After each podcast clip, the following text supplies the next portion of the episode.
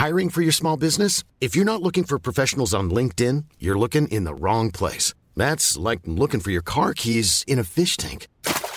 LinkedIn helps you hire professionals you can't find anywhere else, even those who aren't actively searching for a new job but might be open to the perfect role. In a given month, over 70% of LinkedIn users don't even visit other leading job sites. So start looking in the right place. With LinkedIn, you can hire professionals like a professional. Post your free job on linkedin.com slash people today. Et place désormais à l'interview politique de Gauthier Lebret. Vous recevez ce matin Manuel Bompard, député de la France Insoumise des Bouches-du-Rhône. Bonjour Manuel Bompard. Bonjour. On attend la fumée blanche du côté euh, de l'Elysée pour euh, connaître le nouveau gouvernement, mais au fond, peu importe la nouvelle équipe, la politique ne changera pas. Vos critiques sont déjà prêtes? Bah, c'est pas qu'elles sont déjà prêtes, je préférerais pouvoir dire autre chose, mais effectivement, ça m'importe assez peu de savoir euh, qui va monter sur le Titanic. Je pense que la question qui est posée, et je crois que c'est ce qu'attendent les Françaises et les Français, c'est quel bilan on tire de un an de, du, du, gouvernement d'Elisabeth Borne. De mon point de vue, il est extrêmement négatif. Euh, sur le front social, euh, le pouvoir d'achat, les difficultés liées à l'augmentation des prix qui n'ont cessé d'augmenter, sur le front euh, climatique où aucune politique d'ampleur n'a été mise en place pour faire face à l'urgence climatique, sur le front démocratique, qu'on a quand même connu une mobilisation sans doute la plus puissante depuis 30 ou 40 ans contre la réforme des retraites, et le président de la République et sa première ministre ont décidé de passer en force. Et donc, je pense que les Françaises et les Français, ils attendent des changements de politique. Et manifestement, vous l'avez dit, c'est pas ce qui semble être à l'ordre du jour. Donc, effectivement, j'en attends pas grand-chose. Vous faites la liste des échecs, vous n'avez pas cité le front sécuritaire. Après euh, la semaine d'émeutes qu'on a connue, on peut sans doute aussi parler d'échecs sécuritaires, non? Ben, je ne sais pas ce que ça veut dire l'échec sécuritaire. Euh, s'il y a eu euh, des révoltes euh, populaires, si on veut parler de ça, puisque vous posez le, le, sujet sur la table, la question qui nous est posée, c'est de savoir si on considère que les enseignements de ce qui s'est passé ont été tirés et si les politiques qu'il faut mettre en place pour faire en sorte que ce type d'événement ne puisse pas se reproduire ont été mises en place. Et je dis non, manifestement, ce n'est pas le cas, parce que vous semblez tous avoir oublié quelle a été la cause de cette euh, explosion. Mais je rappelle quand même que la cause de cette explosion, c'est euh, la mort, le meurtre d'un jeune homme de 17 ans tué euh, par un policier. suite à un refus d'obtempérer ou à un contrôle routier, et c'est ça qui a déclenché cette vague de, de, de révolte. Donc, si on veut faire en sorte que le retour au calme soit un retour au calme durable, il faut faire en sorte de s'attaquer aux causes de ces euh, problèmes. Et les causes de ces problèmes, c'est des rapports qui sont dégradés entre la police et une partie de la population. Et je crois que c'est à ça qu'il faut s'attaquer. Et effectivement, sur ce sujet, euh, pour l'instant, je pense que ça fait partie aussi des échecs. Bien sûr, la mort euh, du jeune Naël, disons-le. Mais est-ce que vous ne pensez pas qu'au bout d'un moment, après la semaine d'émeutes qu'on a connue, ce n'était qu'un prétexte pour casser, piller, aller s'en prendre à des commissariats, des mairies, des écoles? Non, je ne pense pas ça. Ce n'était pas qu'un prétexte Non, non, pas du tout. Qu'il puisse y avoir euh, dans une vague de révolte des gens qui se soient greffés dessus avec d'autres motivations, c'est une possibilité.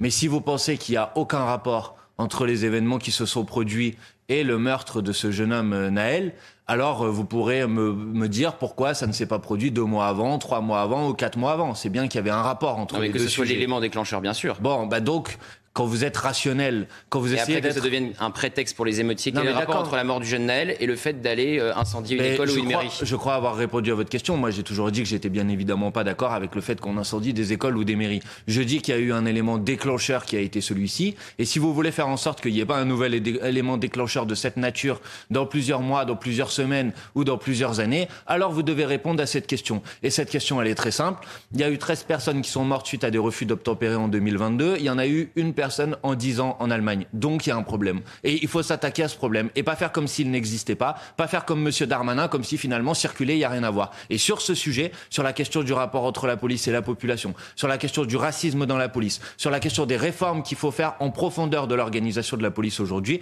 le président de la République, son gouvernement ne dit strictement rien. Une dernière question sur les émeutes. Pourquoi Jean-Luc Mélenchon n'a pas appelé au calme?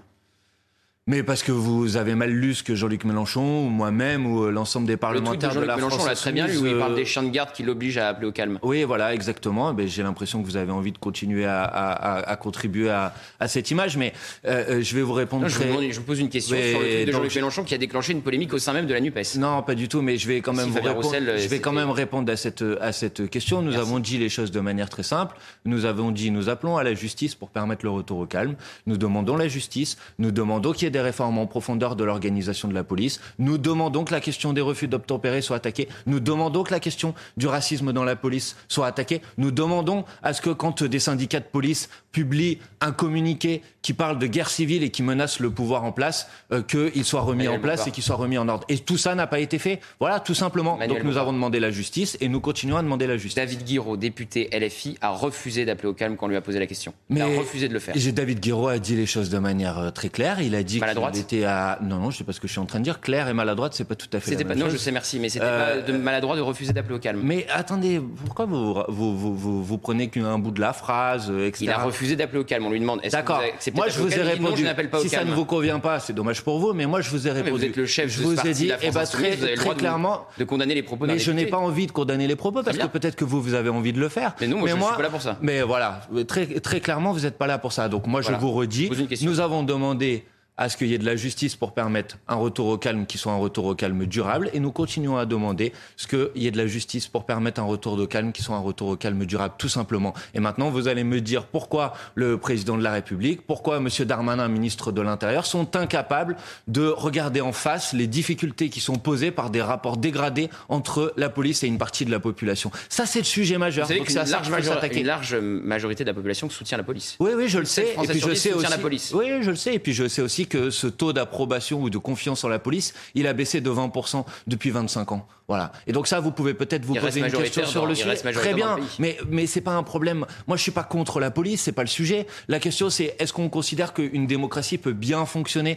quand il y a 4, euh, 3 ou 4 personnes sur 10 qui n'a pas confiance en la police de son pays? Non, c'est un problème. Donc c'est un problème qui devrait nous interpeller tous. Il n'y a pas les anti-policiers et les pro-policiers. Moi, je pose la question de comment on fait en sorte d'améliorer ces relations. Et pour améliorer ces relations, il y a des problèmes qu'il faut regarder en face. Il y a des problèmes de précarité pour les policiers. Il y a des problèmes de suicide dans la police. Il y a des problèmes de conditions de travail pour les policiers. Il y a des problèmes de formation des policiers. Il y a un problème de racisme dans la police. Il n'y a pas que moi qui le dis. L'ONU le dit euh, euh, également. Il y a des problèmes d'une augmentation significative multipliée par 5 depuis le changement de la loi en 2017 de personnes qui sont mortes suite à des refus d'obtempérer. Et c'est toutes ces questions qu'il faut poser. Parce que quand on est attaché à la République, à la démocratie, on a besoin d'avoir des rapports entre la population et la police qui soient des rapports sains et des rapports apaisés. Et c'est pas le cas aujourd'hui. Vous venez de dire il n'y a pas les pros et les anti-police. Force est de constater que quand vous échangez avec les policiers, ils sont persuadés que la France insoumise est un parti anti-police. Bah peut-être que euh, vous contribuez à longueur de journée à expliquer que la... bah oui. C'est pas votre discours. Bah je peux vous faire si vous voulez la liste de vos bandeaux. Ah c'est les bandeaux de CNews, c'est pas le discours de la France bah, insoumise le problème. je ne dis pas que ce ne sont que les bandeaux de CNews, mais je pense qu'effectivement vous contribuez à donner une image de notre programme ou de nos propositions qui ne correspond pas à la réalité. Quand vous avez des députés de la France mais attendez, laissez-moi répondre à votre question. Non, parce que vous venez de mettre je, vous avez des vous avez mis en cause mes positions et ça vous a pas dérangé. Quand vous avez des députés moi, je vais répondre à votre question au milieu d'une manifestation parce que je dis ce que je veux ici sur ce plateau, tout le monde crie, tout le monde déteste la police. Excusez-moi, c'est pas. Et eh ben alors vous allez poser. Euh, euh, pense que vous êtes un parti Mais les policiers, vous n'allez pas parler à leur place, premièrement. Et deuxièmement, moi, je vais vous dire quelque chose. Le seul groupe parlementaire qui entre 2017 et 2022 a déposé une commission d'enquête pour euh, poser la question des suicides dans la police, c'est nous. Les seuls groupes qui disent qu'il faut, qui aiment tellement pas les policiers qu'il faut en embaucher 10 ou 12 000 de plus, c'est nous. Les seules questions, les seuls groupes euh, politiques qui posent la question de, de, de, de la situation catastrophique dans laquelle travaillent un certain nombre de policiers, c'est nous. Le seul groupe parlementaire qui pose la question de savoir pourquoi on a de moins en moins de candidats au concours de policiers depuis maintenant 10 ans parce que les conditions de travail des policiers sont dégradées, c'est nous. Donc vous n'allez pas me faire passer pour un anti-policier parce que vous n'y arriverez pas. Bah si, vous essayez de le faire. Pas du tout. Donc je vous laisse répondre. C'est après le discours que les policiers reçoivent, ils ont l'impression que c'est un discours anti-policier. Mais ne parlez pas à la place des policiers, ne faites pas des généralités.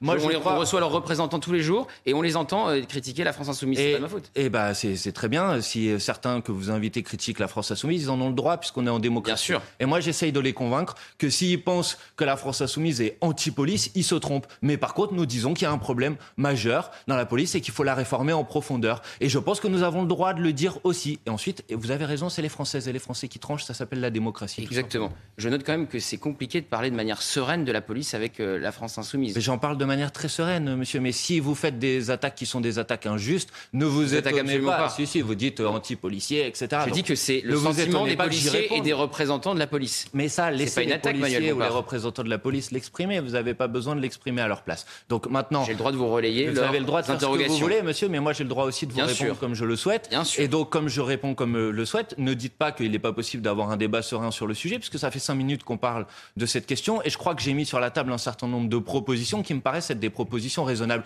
Écoutez, je suis pas le seul à dire ça. Par exemple, je suis pas le seul à dire qu'il y a un problème avec l'IGPN parce qu'elle est sous la tutelle du ministre de l'Intérieur et qu'il faut faire en sorte d'en faire une institution véritablement indépendante. Non seulement je suis pas le seul à, dire ça, mais en plus, c'est à peu près la norme dans un certain nombre d'autres pays d'Europe. Donc vous voyez, c'est des questions et qu'on a le droit de poser sur la table et qui sont raisonnables et qui font pas de moi un anti-flic. L'IGPN qui enquête d'ailleurs sur 5, euh, euh, même 6 euh, policiers placés en garde à vue dans votre ville à Marseille après la nuit d'émeute entre le 1er et le 2 juillet pour violence en réunion. Donc des fois l'IGPN enquête, Manuel. Oui, bah, c'est bien qu'ils enquêtent parce que les faits qui sont, dont sont soupçonnés, que sont soupçonnés d'avoir commis ces, ces fonctionnaires de police sont des faits qui, s'ils sont avérés, sont totalement inacceptables et scandaleux. Donc c'est bien d'enquêter.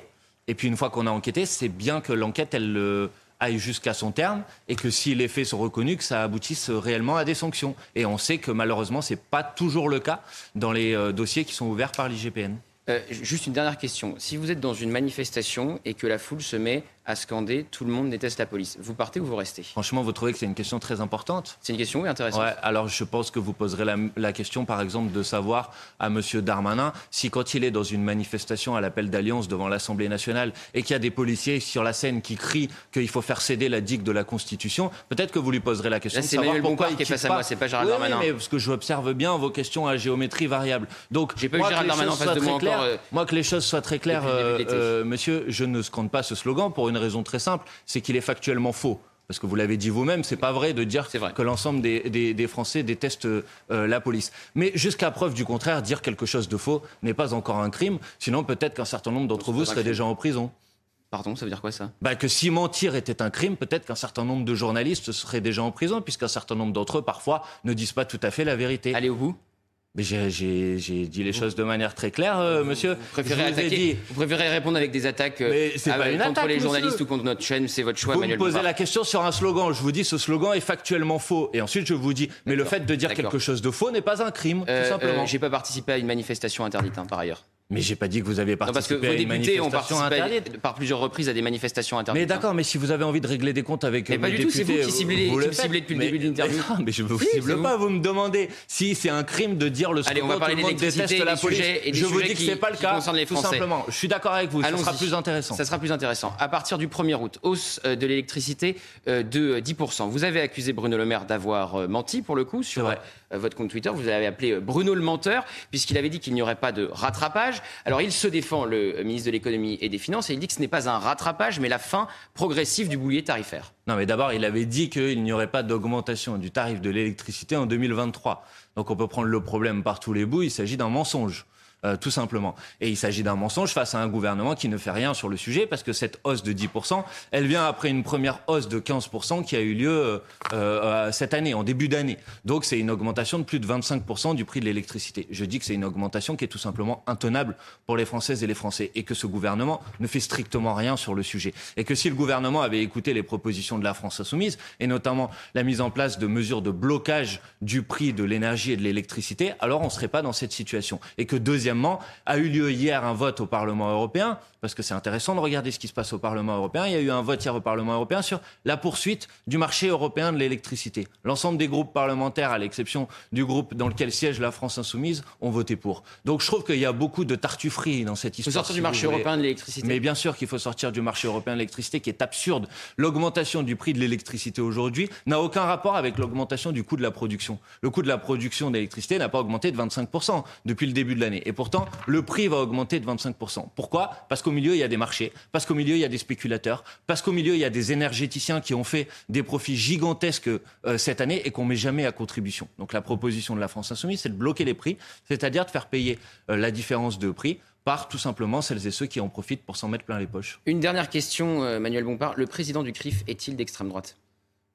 Je ne sais pas, je ne connais pas ses opinions politiques. Vous ne savez pas euh, Non, je ne peux pas savoir. Quel, Vous pouvez pas répondre par non à cette question. Bah, je ne sais pas quel bulletin de vote le président du CRIF met, euh, met euh, dans, dans, dans l'urne au moment de, de, du vote. Par contre, ce que je sais, c'est que ce qu'il a fait la semaine dernière, c'est-à-dire utiliser une cérémonie d'hommage euh, aux euh, aux événements, aux tristes et sinistres événements du Veldiv et de manière plus générale une journée d'hommage euh, aux morts victimes des crimes racistes et antisémites de l'État français, utiliser cette journée de commémoration et d'hommage pour s'en prendre à la France insoumise, je trouve que c'est indigne, je trouve que c'est abject et je trouve que c'est odieux. Et donc, puisque c'est sans doute la question que vous allez me poser derrière, je trouve que Jean-Luc Mélenchon et les députés de la France insoumise ont bien fait, ont eu raison de dénoncer cette instrumentalisation honteuse d'une journée de commémoration. Même le jour de la commémoration de la rave du Veldiv, c'est le bon jour pour qualifier le président du CRIF d'extrême droite. Ah non, c'est pas le bon jour pour avoir une polémique politicienne. Ça, je suis d'accord avec vous. Mais la personne qui a décidé de détourner l'hommage et la commémoration de cette journée-là pour s'en prendre à une formation politique, en l'occurrence la France insoumise, c'est le président du CRIF, c'est pas moi. Donc je regrette qu'il ait fait ça et je pense qu'il aurait mieux fait de ne pas le faire parce que je pense que dans les moments d'hommage et de commémoration, il vaut mieux en rester à l'hommage et à la commémoration et pas en profiter pour essayer de mener des petites polémiques politiciennes. Merci Manuel Bompard. Merci à vous. Député LFI des Bouches-du-Rhône. C'est à vous Anthony Favali pour la suite et la fin de la matinale.